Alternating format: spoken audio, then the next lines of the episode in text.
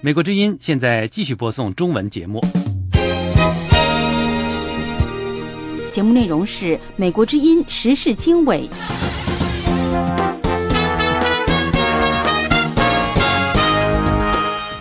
各位听众，大家好，欢迎收听美国之音时事经纬在四月十五号星期一播出的节目。我是齐永明，现在为您介绍这次节目的主要内容。美国国务卿克里在东京会晤了日本首相安倍晋三，双方商讨了朝鲜问题。朝鲜庆祝建国领袖金日成诞辰一百零一周年。委内瑞拉代总统马杜罗在星期天举行的特别选举中以微弱优势获胜。伊拉克各地发生爆炸和其他袭击，造成至少二十人死亡，将近二百人受伤。详细内容欢迎收听。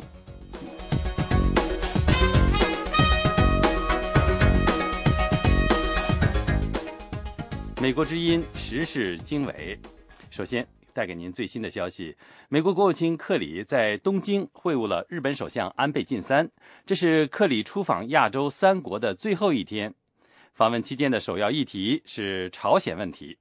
克里星期一说，他和安倍晋三首相在网络安全、气候改变以及团结一致应对朝鲜半岛的平壤威胁等问题上取得了重要进展。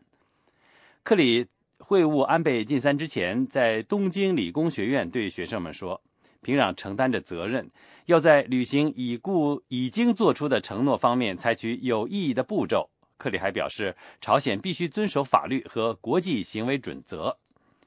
克里星期天会晤日本外相岸田文雄之后，在记者会上说：“如果朝鲜迈出放弃核武器的步伐，美国愿意与之谈判，寻找和平化解朝鲜半岛紧张的。”局势，克里说，平壤有一条明确的道路可供选择，而且美国将愿意与之展开谈判。但在另一次谈话当中，克里表示，他必须和华盛顿的同僚们商议，以了解他们认为平壤必须采取什么具体的行动。此外，克里重申美国致力于保卫日本的承诺。日本是美国的重要盟国，朝鲜不断威胁要攻击美国及其亚洲盟友，包括日本和韩国。朝鲜庆祝建国领袖金日成诞辰一百零一周年。金日成诞辰是朝鲜最重要的日子，但星期一没有举行军队检阅，也没有计划举行任何大规模庆祝活动的迹象。韩国处于戒备状态，准备应对朝鲜方面可能为金日成诞辰而做出的挑衅，但朝鲜没有像广泛预料的那样试射弹道导弹，甚至没有试射短程火箭。上星期，对朝鲜可能试射导弹的担忧情绪蔓延。当时，韩国当局说，观察到朝鲜将移动式导弹发射架移至东海岸。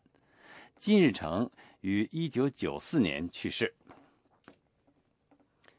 委内瑞拉代总统马杜罗星期天在特别举行的选举中以微弱优势获胜，接替已故总统查韦斯的职位。委内瑞拉各地投票站关闭几个小时之后，全国选举当局宣布马杜罗击败反对派领袖卡普里莱斯。马杜罗的支持者聚集在首都加拉加斯的街头，庆祝查韦斯亲自选定的接班人马杜罗当选总统。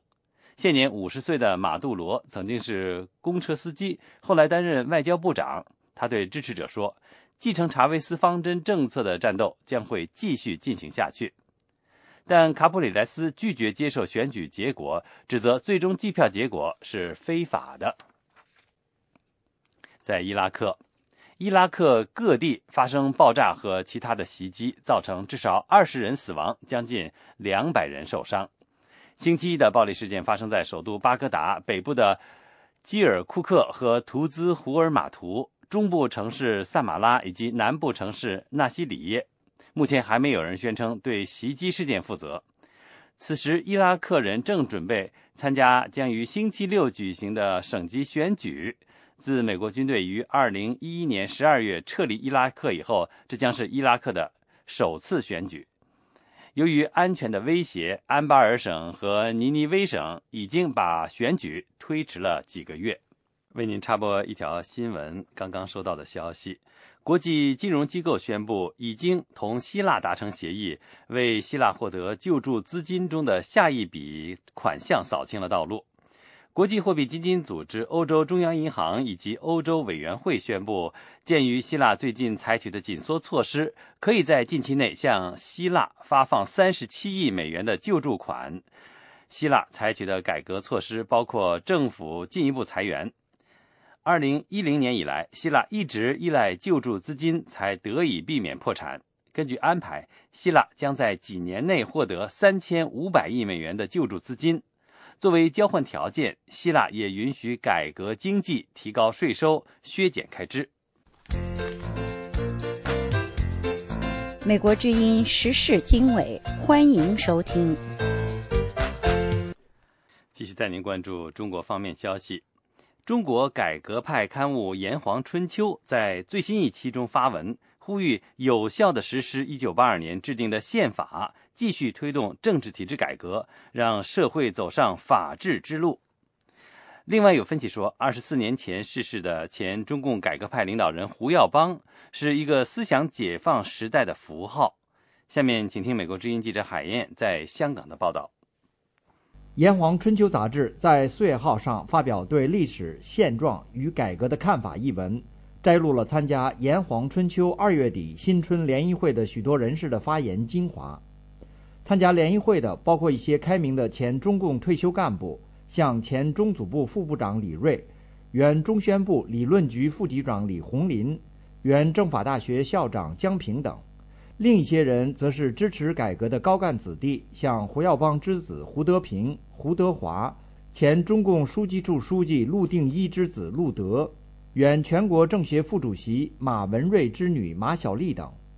原新闻出版总署署长、炎黄春秋杂志社社长杜导正在发言中说：“改革的共识是八二宪法，炎黄春秋将高举宪法旗帜，坚定推动政治体制改革。”胡德平说：“落实八二宪法要和整党结合起来，首先学习宪法，对照宪法看执政党是否是依法治国，是否是保护公民的权益。”马小丽则认为。中共以左立命，以右转危，多数情况下都是左的。他说：“从有了宪法以后，就没把它当回事，因此要把落实宪法作为政治体制改革来实现，要正视长期的左的弊端。”炎黄春秋副社长、前新华社高级记者杨继绳星期一向美国之音表示，他们主要是继续呼应习近平去年十八大以来有关尊重宪法。依据宪法治国的言论，他说：“还是因为跟着习近平的依法治国，习近平都是讲的宪法的作用吧，按照都是他这个精神，其他的也没什么突出的主题。”前《经济学周报》副主编、独立媒体人高瑜星期一对美国之音表示：“炎黄春秋代表的声音很重要，需要继续发声和呼吁。不过，他认为中国问题的根源是许多人不敢碰的一党专制。”他说。有一个巨大的利益集团是阻碍中国政治改革最重要力量。我认为根本就没有决心要和这个利益集团进行较量，根本就没有政治改革的信念和决心啊！连这个话都不提了。政治改革，一党专政机制啊，他一点他都不敢放松一点。阻碍中国进步的就是这个制度。另外，今年四月十五日是前中共改革派领导人胡耀邦逝世二十四周年。从一九八一年六月起担任中共最高领导职位的胡耀邦，是中国改革开放早期平反大批冤假错案和真理标准大讨论的执行者和倡导者。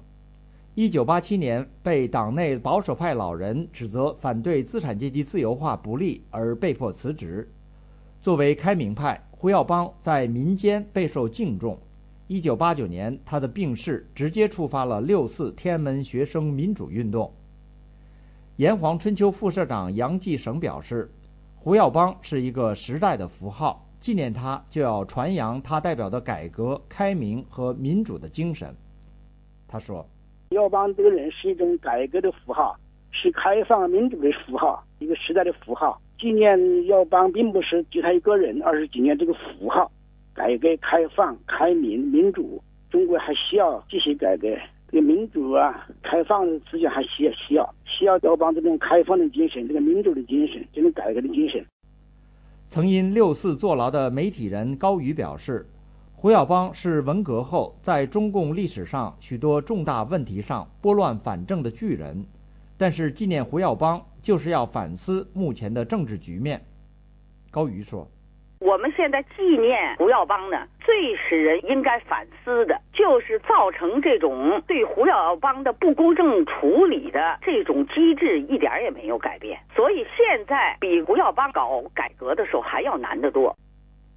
高瑜表示，胡耀邦的历史地位在于他所倡导的思想解放，改变了几代人思想被长期束缚的状况。他说。六四学生还能掀起那么大的一场爱国运动，太值得怀念了。那个也都是胡耀邦、赵紫阳时代进行思想解放，真正的来按着人民的意愿进行改革所留下了的最辉煌的一笔。虽然二十四年前官方在胡耀邦追悼会上给予他极高的评价，但至今胡耀邦仍是中国官方希望避免的敏感词。不过，在习近平主政后，一些官媒数次报道，习近平的父亲、中共另一位改革派领导人习仲勋曾与胡耀邦在历史转折关头患难互助，包括胡耀邦推动为习仲勋平反。不过，这些报道没有提到的是，在一九八七年年初，当身为总书记的胡耀邦连续七天遭受党内保守派老人围攻而被迫辞职之际。徐仲勋是唯一挺身而出为胡耀邦辩护的高官。美国之音记者海燕，香港报道。这里是美国之音的中文节目。时事经纬带您了解和两岸相关的消息。台湾通过了两岸互设办事处草案以后。陆委会官员前往立法院解答立委们提出的问题，包括办事机构的功能、是否悬挂国旗等问题的质询。美国之音记者杨晨从台北发来了以下的报道：台湾行政院上星期通过了中国大陆的海协会以及台湾的海基会互设办事机构的条例草案，草案送请立法院审议。针对在野党的质疑。陆委会发表声明澄清，设办事机构以提供服务为主，不涉及政治前提。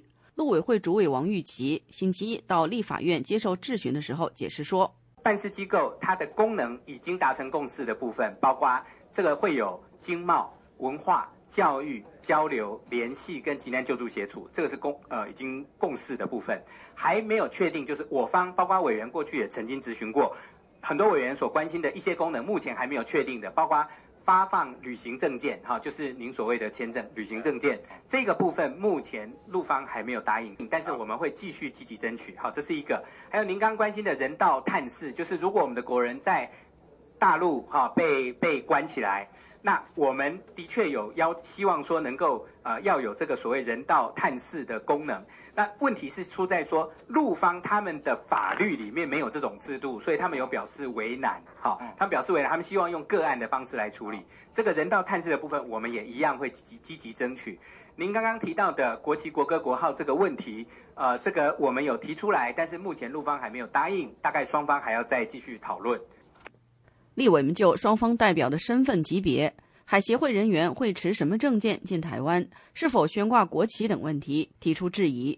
民进党立委段义康就两岸官员的称呼与王玉琪有这样一段对话：您曾经在媒体上面讲啊，讲到这个两岸互设办事机构啊，你说会不会跟这个国台办的主任、中国国台办的主任张志军会面？你说双方仍在卡在职称。是。你知道中国方面是怎么称呼您的吗？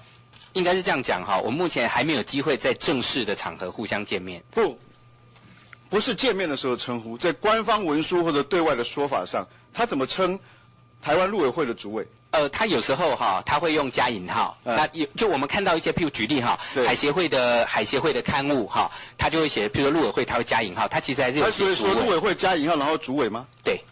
好。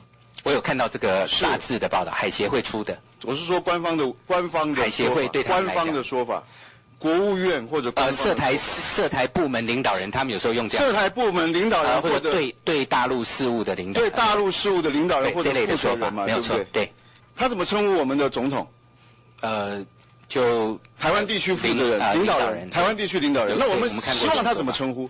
我们当然希望他称我们中华民国总统。那当然，中华民国现实上哈，这个需要我们先不管可能不可能，我们心里面我们希望他怎么称呼？希望台湾的社会跟包括我们的政府，希望他怎么称呼我们的总统，跟我们的政府的首长？那当然希望称他正正式的职称，职称没有中华民国的总统，没有错。台湾陆委会表示，根据民意调查，台湾有七成民众赞成海基会与海协会互设分支机构。美国之音记者杨晨台北报道。这是美国之音的时事经纬节目。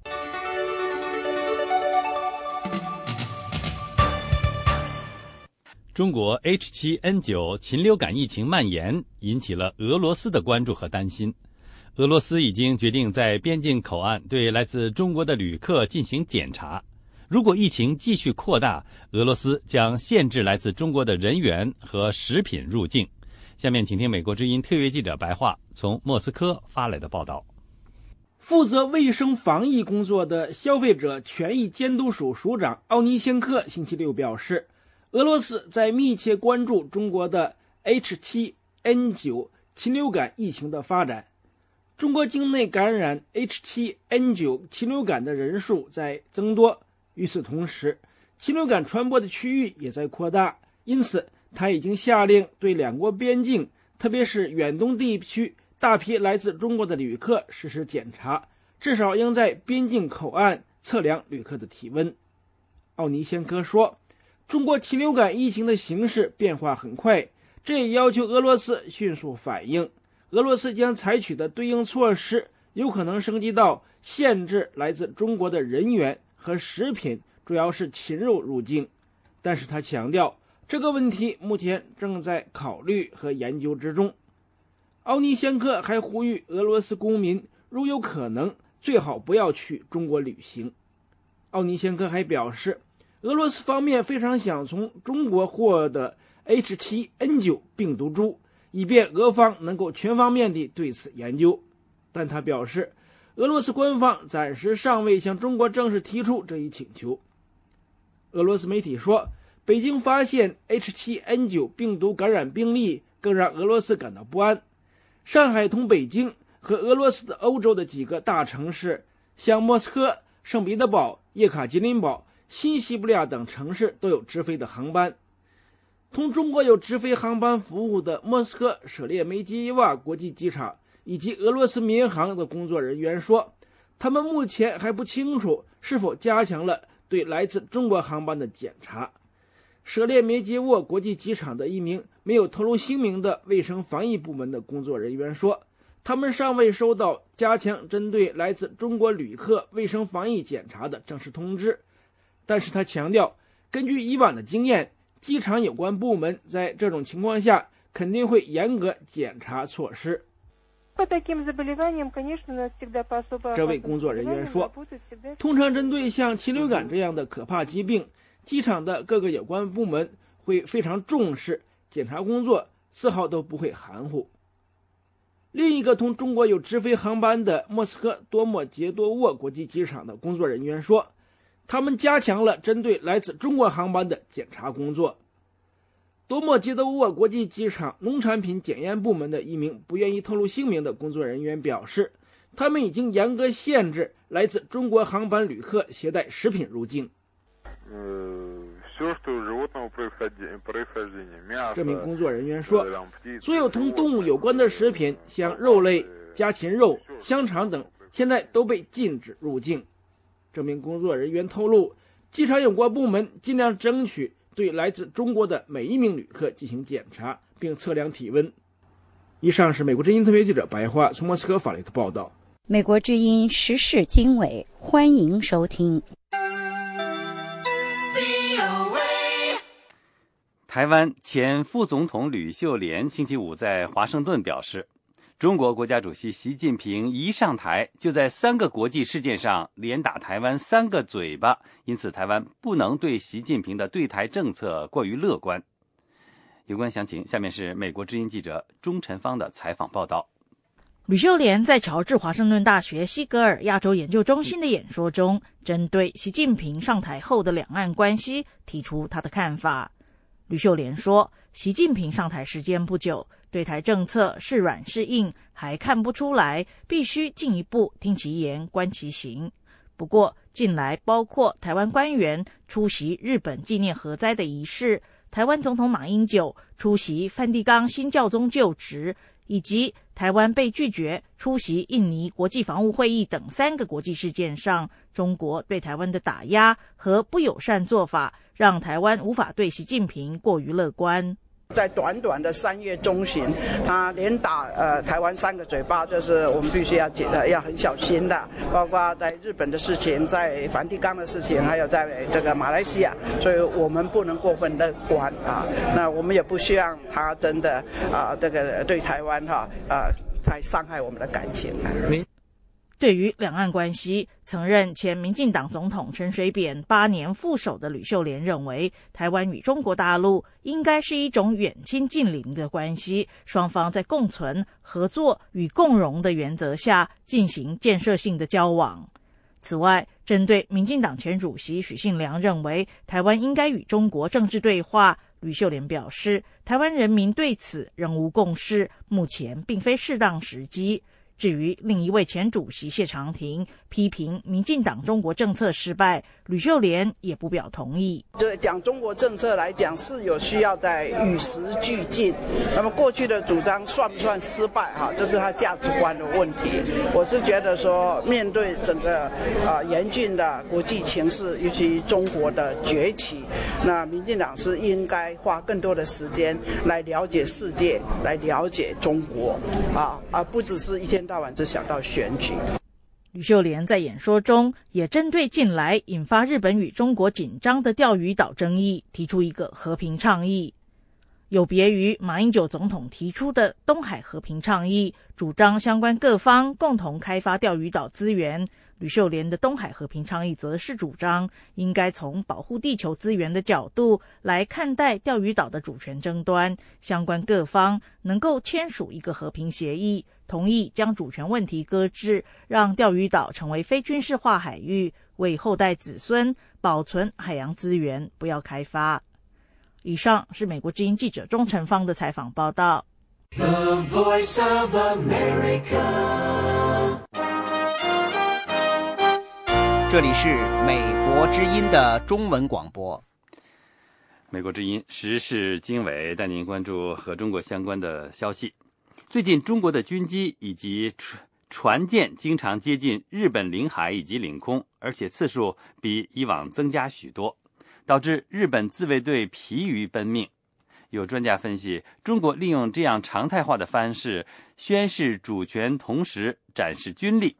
不过，另一方面，台湾和日本签订了钓鱼岛周围作业的渔业协定，让中国有些为难。详细情况，下面是美国之音记者黄耀毅在华盛顿的报道。日本产经新闻报道，中国军机在二零一二年接近日本领空两百五十多回，远远超过二零一一年的一百五十六回。为了应应，日本航空自卫队除了出动军机，也破例出动 AWACS 空中警戒管制机以及 E2C 空中预警机，加上这两个机种的总出动次数大约八百回，是冷战结束以来数量最多的一年。去年四月到九月间，中国军机接近日本领空六十九次，比二零一一年的八十三次要少。但是在九月的日本政府购买尖阁诸岛，也就是中国称的钓鱼岛之后，中国的歼十战机。运八侦察机以及国家海洋局的运十二巡逻机，几乎每天都接近钓鱼岛以及东海的上空。十二月时，中国的运十二运输机第一次进入钓鱼岛的领空。为此，日本的纳瓦基地有 F 十五战斗机升空。到今年三月为止，为了防止中国军机接近，已经出动超过两百五十回。中日问题专家杨中美分析，这是因为中国军队现在有能力。所以要主动争夺制空权，因此频繁地派出各种军机到日本领空附近。他认为中国这样的做法在军事上有两个意义。他说：“这个军事上来看呢，就两两两个意思。一个意思呢，就是逼使日本的飞机和美国的飞机，针对中国的军舰和飞机追踪少、侦察少。另一点呢，就是争的这个制空的优势呢，就是显示中国的空军力量。如果是日本方面呢，就对中国的空军武装力量吧，要重新认识。就是说，你不能，就是要对他的空军有一个正确的判断。在形势当中，就你要正确的使用自己的空军，实际上是一种武力的一个语言的告诉。产经新闻认为，中国在空中以及海上的威吓挑衅已经常态化，日本的安全环境恶化。除了频繁的军机试探，也不断的以船舰接近日本领海。根据报道，中国船舰连续四天接近日本海域。四月九号，日本第十一区的海上保安部发现三艘中国的海监船侵入日本海域六个小时。这三艘船舰分别是海监二十六号、海监五十号、海监六十六号。杨忠美分析，海上的情况与空中不同，是中国针对日本购买尖阁诸岛，也就是钓鱼岛的行为进行反制。他告诉美国之音。怎样是来显示这个地方是有争议的，而不是像日本说没有争议的？怎么样来显示这个块领土是中国主权的？那么他现在也不能用武力，这个是武力有日美同盟在。我觉得这个是在外交和法理层面呢，表宣示主权。是今日这个地区表示不是你管的，是我管的。他把这个群海上的那个群势，并没有出动军舰，出动是这个渔政部的。和这个海洋局的，因为这日本现在并没有妥协的迹象，所以他那个这个巡航的停驶呢是常态和定期公开，形成一个一个固定的方模式来显示主权。美国持续进行将军力部署在太平洋的举动，也引发了中国的关注。美国俄亥俄号核潜艇在四月十一号现身关岛，该潜艇上装备了一百五十四枚的战斧巡航导弹。关岛目前已经部署了三艘的核潜艇。美国国防部副部长卡特曾经表示，第四艘在二零一五年部署。奥巴马总统的重返亚太政策将在二零二零年之前把百分之六十的美国海军军力部署到亚太地区。杨忠美认为，虽然美国的举动名义上是为了防范朝鲜的威胁，但是中国也感到不安，所以中国外交部长王毅才说出“别在中国家门口生事”的话。一方面警告朝鲜，一方面也在说给美国听。与此同时，日本与台湾在四月十号结束了长达十七年的渔业会谈，签订台日渔业协议，让台湾渔民能够在尖阁诸岛，也就是钓鱼岛的附近作业。杨中美分析，这项搁置主权、共同开发的协议，正如当年邓小平所采取的路线。不过，协议对日本以及台湾都有好处，对中国却有所不利。他说。对日本来说，它虽然让出了渔业专属区，但是它达到了一个就是分隔台湾和大陆联手抗日本的一个一个策呃战术。台湾在钓鱼钓鱼岛的法律的法律层面上的归属上那个说法呢，好像比中国大陆更有一点力。这对中国大陆是一个很伤很大的一个伤害。中国方面应当是很光火的，但是也不能说是批评台湾。因为他并没有放弃主权，所以中国在这件事上他可能就是很光火，但是现在也很难去施出有效的对策。杨忠美认为，作为反制，日后中国可能也派出中国渔船到台湾渔船捕鱼的地方作业，然后再以保护渔民的名义出动军力。不过，台湾农委会渔业署副署长蔡日耀四月十一号时曾表示，台日渔业协定只适用台湾与日本的渔船。台湾海巡署署长王进旺也表示，如果有包括中国渔船在内的非台籍渔船进入该海域，将依法驱离。美国之音记者黄耀义，华盛顿报道。这是美国之音的中文广播。时事经纬，我们在了解其他方面的一个消息。原辽宁省马三家被劳教人员、国税局公务员李文娟到司法信访部门，准备向辽宁省马三家事件联合调查组反映自己举报鞍山市国税局领导贪赃枉法后被劳教的受害经历。之后呢，又到官方媒体人民网辽宁分部讲述有关该劳教所的情况。星期六晚上到星期天下午，当地的公安到他家砸门，说要带他去配合调查，致使李文娟不敢再和外界多谈他的劳教所的情况。下面是美国之音记者叶冰的报道。震惊国际社会的辽宁省马三家女子劳教所使用酷刑的丑闻，被多家中国大陆媒体报道后。二零零四年曾被送进马三家劳教所关押将近一年的李文娟，日前到辽宁省司法厅信访室联系新成立的马三家劳教所问题联合调查组，并以该劳教所受害者的身份登记，表示愿意提供亲身经历的情况。李文娟星期日晚上在接受美国之音电话专访时表示，直到下午两点，她所居住的楼房楼道里还有好些警察。头天夜里还能听到狗叫，而附近住户并没有养狗。他当时认为，调查马三家劳教所的问题与当地民警没有关系，而且警察没有开传唤证，也没有出示搜查证。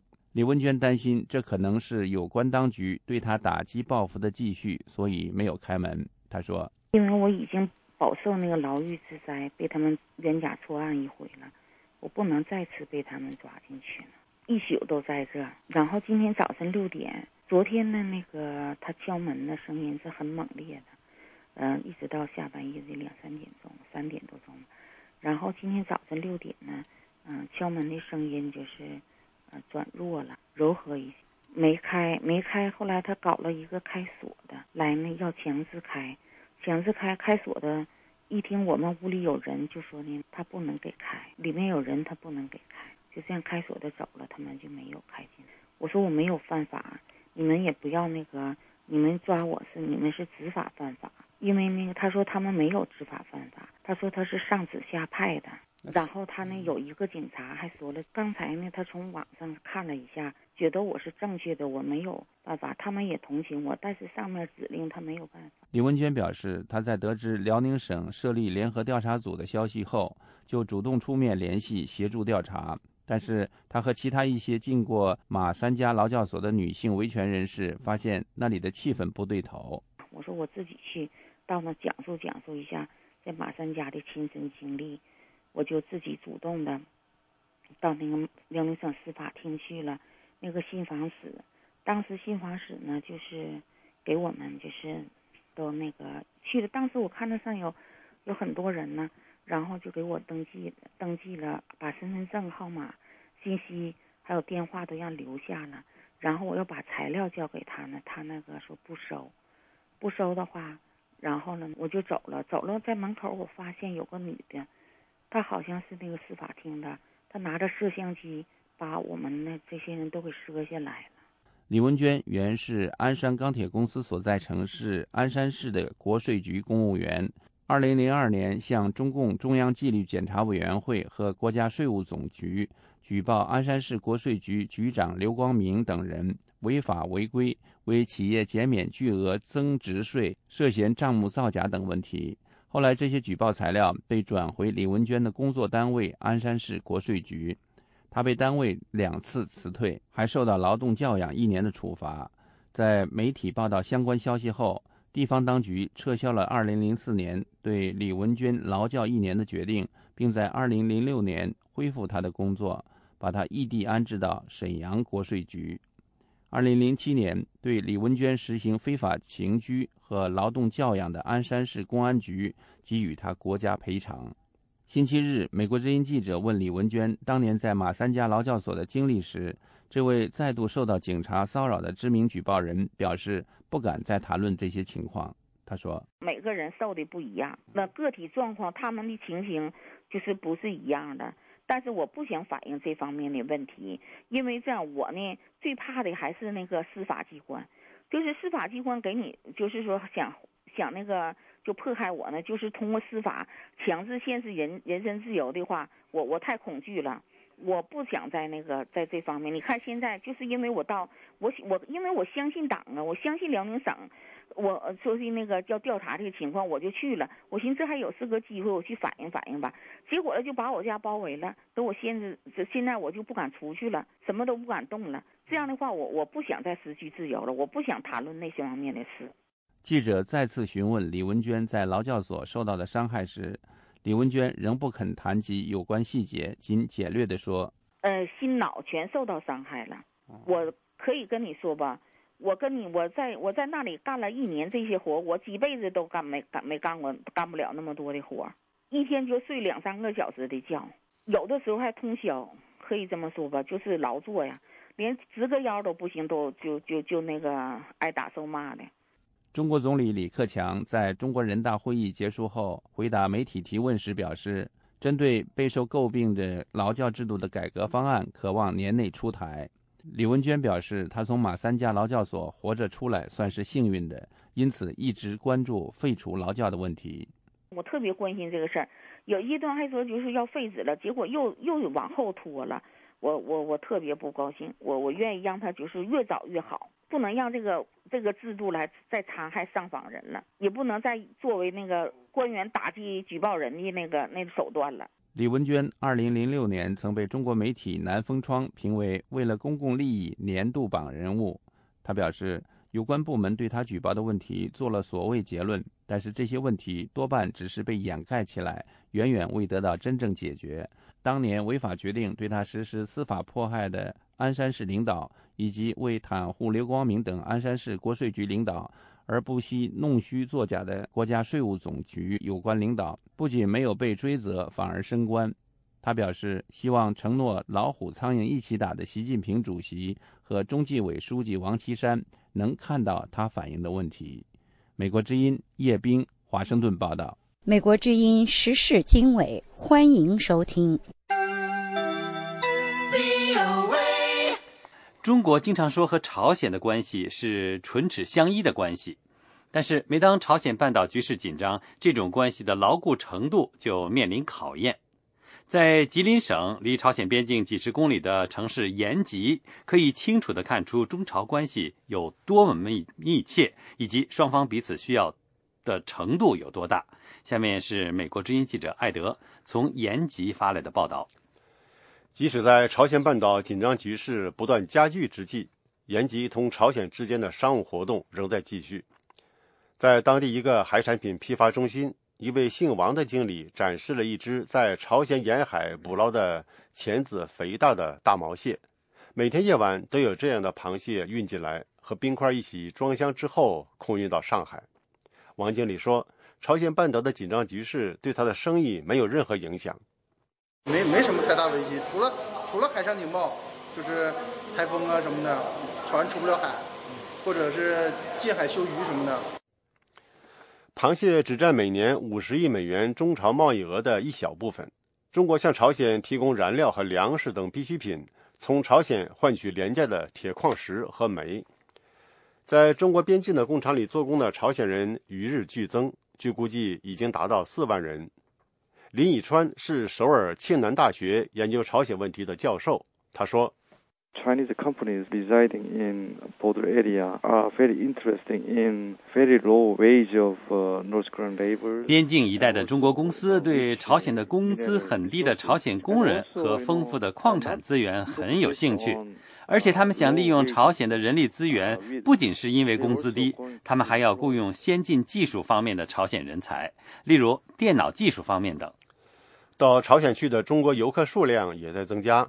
中国国家媒体最近报道说，尽管紧张局势在加剧，但是旅游业却方兴未艾。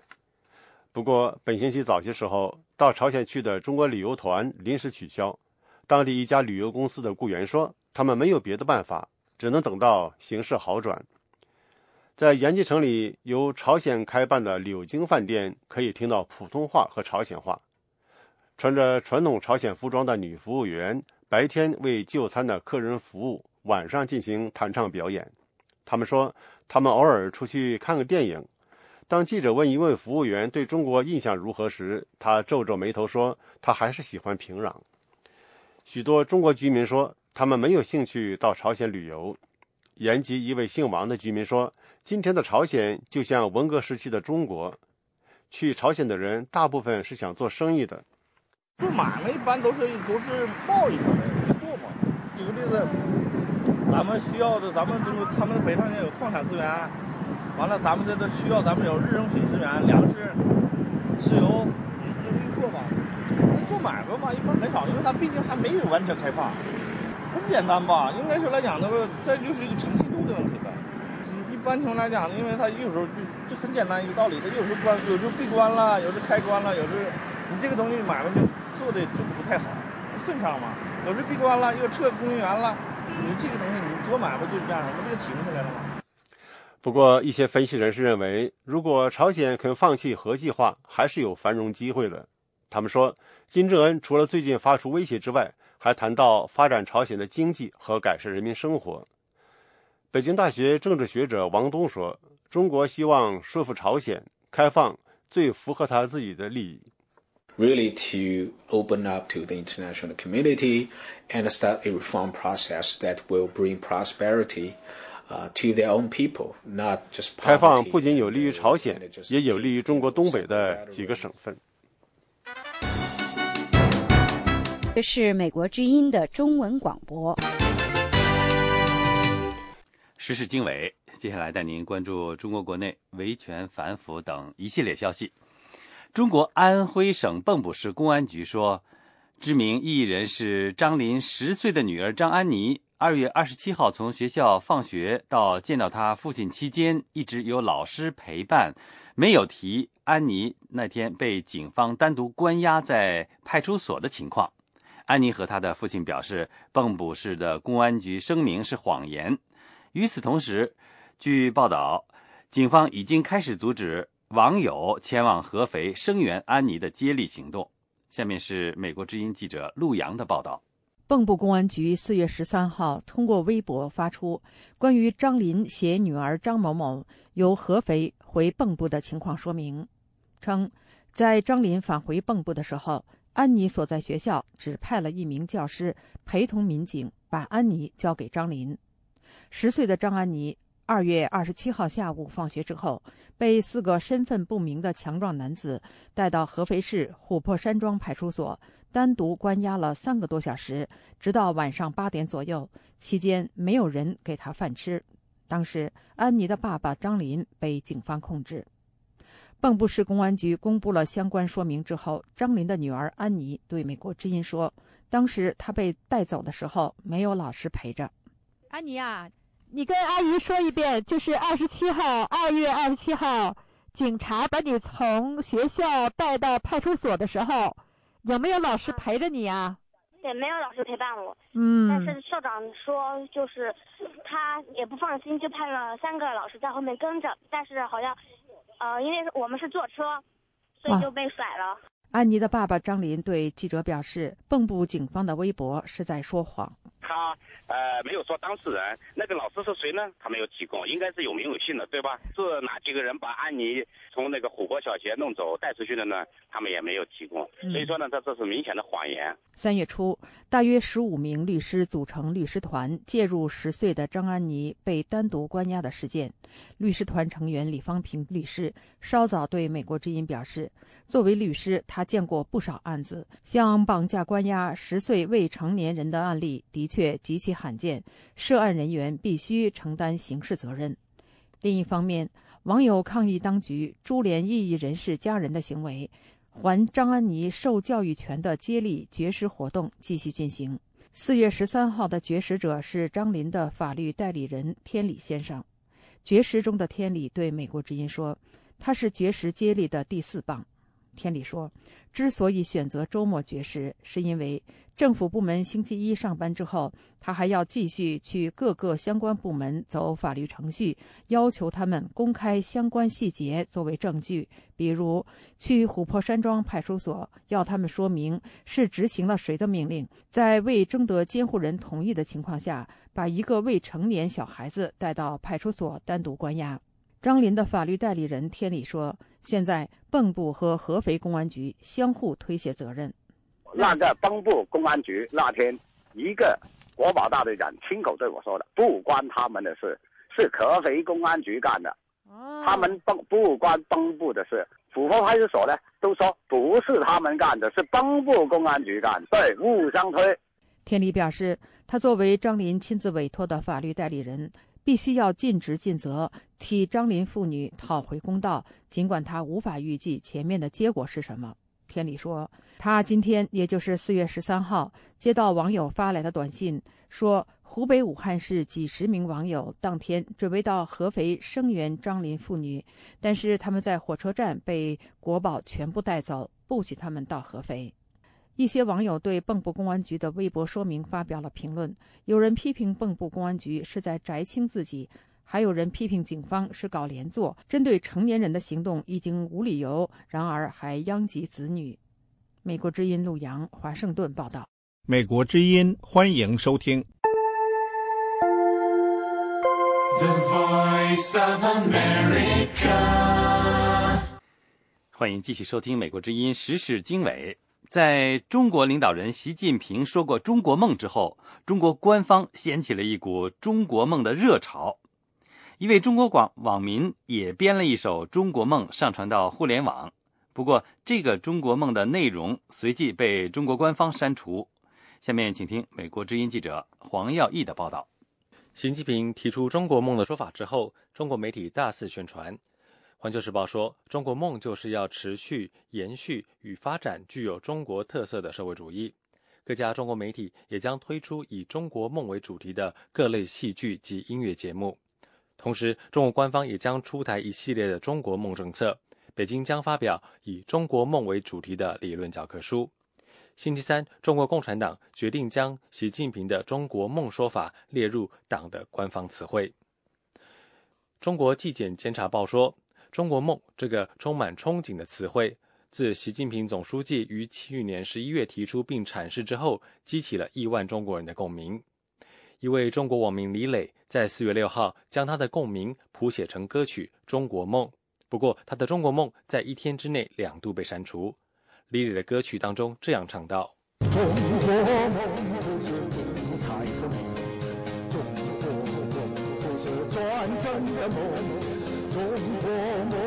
是专政的梦。”李磊唱道：“中国梦不是独裁的梦，中国梦不是专政的梦，中国梦不是屏蔽的梦，中国梦不是贪官的梦，中国梦是人民的梦，中国梦是民主的梦，中国梦是选举的梦，中国梦是自由的梦。”这首充满红歌风的《中国梦》视频当中，特别写着：“本歌献给彭丽媛女士。”现任解放军艺术学院院长的彭丽媛是习近平的妻子，演唱过不少红歌。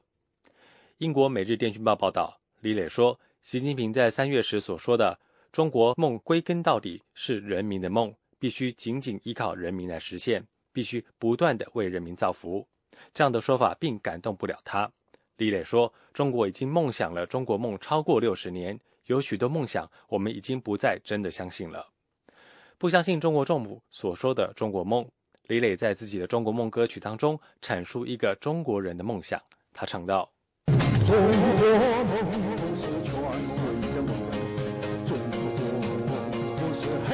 黑帮的梦，中国梦不是审查的梦，中国梦不是强。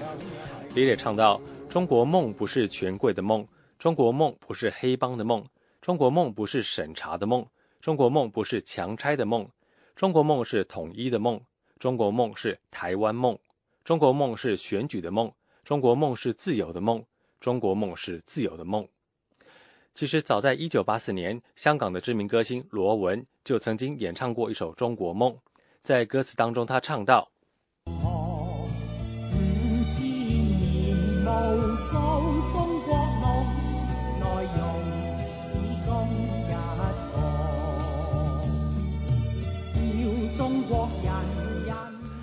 罗文唱道。有几回唐汉风范，让同胞不受折磨。五千年无数中国梦，内容始终一个：要中国人每一个做自由、乐唱、幸福。我这首歌曲在一九八九年声援六四的民主歌声献中华演唱会上，以及之后的六四纪念烛光晚会上都被演唱。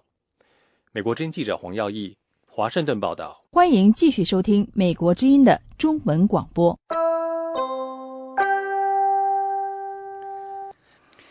亚太地区十一个国家的军事官员星期一在菲律宾首都马尼拉开会，商讨如何在国际水域发生灾难时加强合作。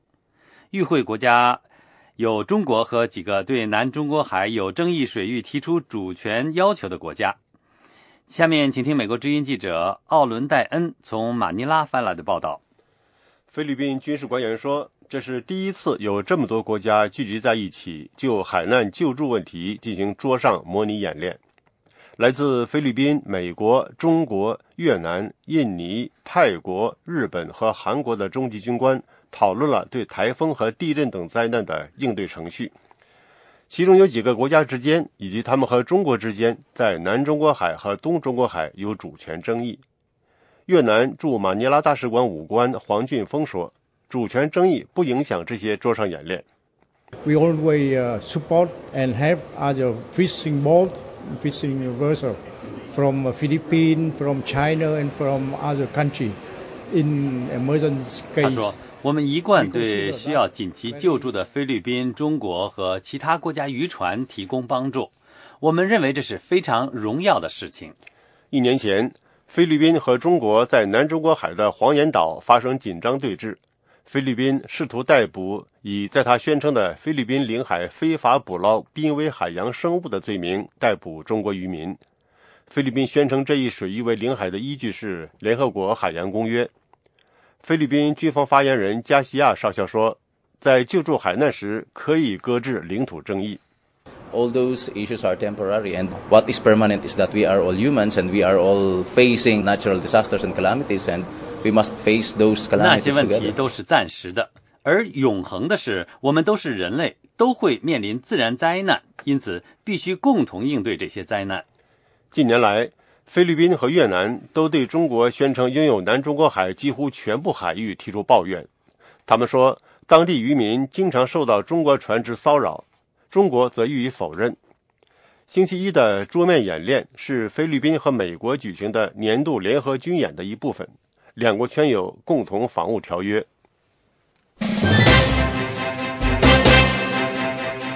这是美国之音的中文广播。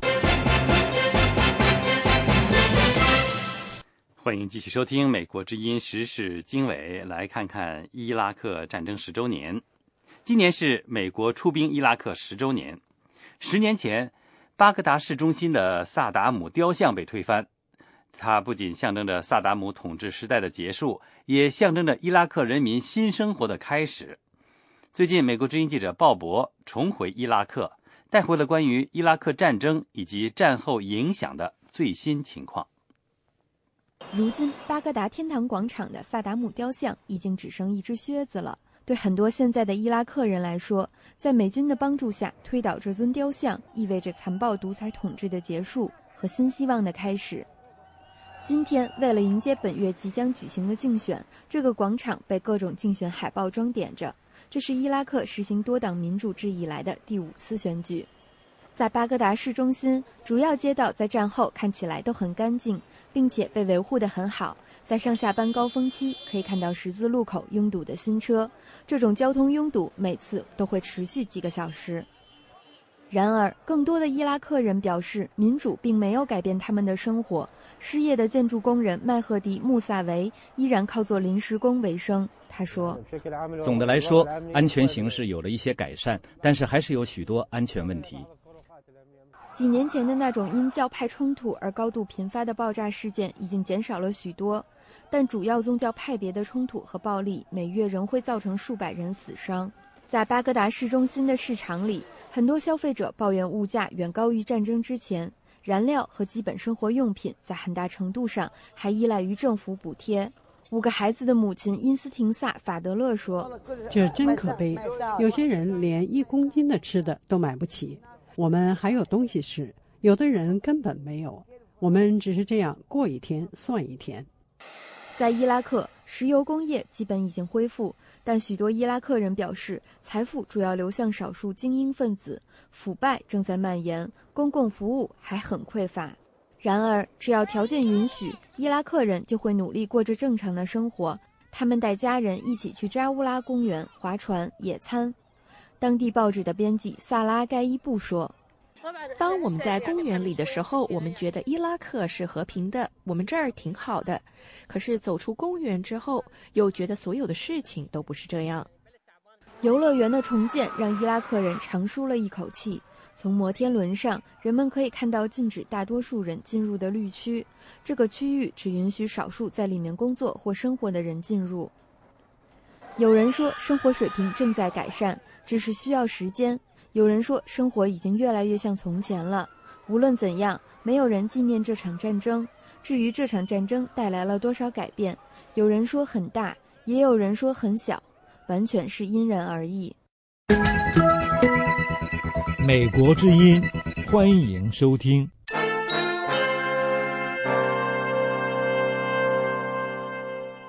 一位著名伊斯兰教学者说：“反恐战争过于把重点放在宗教极端分子身上，忽略了中央政府软弱，无法对农村人口提供服务的问题。”美国之音驻国务院记者斯特恩斯就有关研究发来了以下报道。法国今年派兵进入马里，赶走了跟基地组织有关联的恐怖分子，在反政府武装控制地区恢复秩序。但是，当地社区领袖说，要解决危机意味着改善农村的生活质量。出现这些问题是因为贫穷，是因为马里没有发展北部地区。法国总统奥朗德说，国际社会在非洲面临新的威胁和新的挑战，那就是如何减少贫困，促进发展。在动乱的萨赫勒地区，有这样一个危险，那就是所有未解决的冲突都会激起恐怖主义。所以我们必须更紧急行动，解除当地人口三十多年来的苦难。伊斯兰教学者阿克巴尔·艾哈迈德的《寄于无人机》一书引起了大量讨论。他在书中分析了阿富汗、巴基斯坦、也门、索马里、菲律宾南部、马里和尼日利亚等地的反恐战争。这些冲突反映出当地的一些部落跟中央政府有冲突，反映出这些地区在自然资源方面有很严重的经济问题。这都说明我们错误地判断了他们跟伊斯兰教的关系。艾哈迈德说，尼日利亚政府跟博科圣地组织的激进分子作战时，把重点放在打击伊斯兰原教旨主义上，其实是为了转移人们对政府发展失败的注意力。把冲突放在不同的视野里，中央政府就能够把美国和欧洲拉进来。结果，冲突变成了一种圣战，一种十字军东征，成为西方基督教和伊斯兰教之间的对抗。艾哈迈德说：“中央政府常常把整个族群视为敌人。”在这种情况下，如果有一百、五百或是五千人有犯罪倾向，政府会把五百、一千万或是一千五百万的部落人都看成是犯罪分子，这是一个灾难，是国家的灾难。这对国际社会也是个灾难。在阿富汗战争好像要平息，巴基斯坦即将举行选举，走上民主道路的时候，美国和欧洲又被吸进了另一场反恐战争。这个周期看来要从撒赫勒地区开始了。艾哈迈德说：“打破循环意味着对反恐战争进行反思。” If the problem is stemming from tribal culture and codes and customs. 如果问题的根源是部落文化和风俗，那就一定要在部落文化里寻求解决办法，而不是在宗教或是可兰经里。艾哈迈德建议人们努力解决前殖民地软弱的中央政府和边缘地区少数民族之间的紧张关系。美国之音电视报道。美国之音继续为您播送中文节目。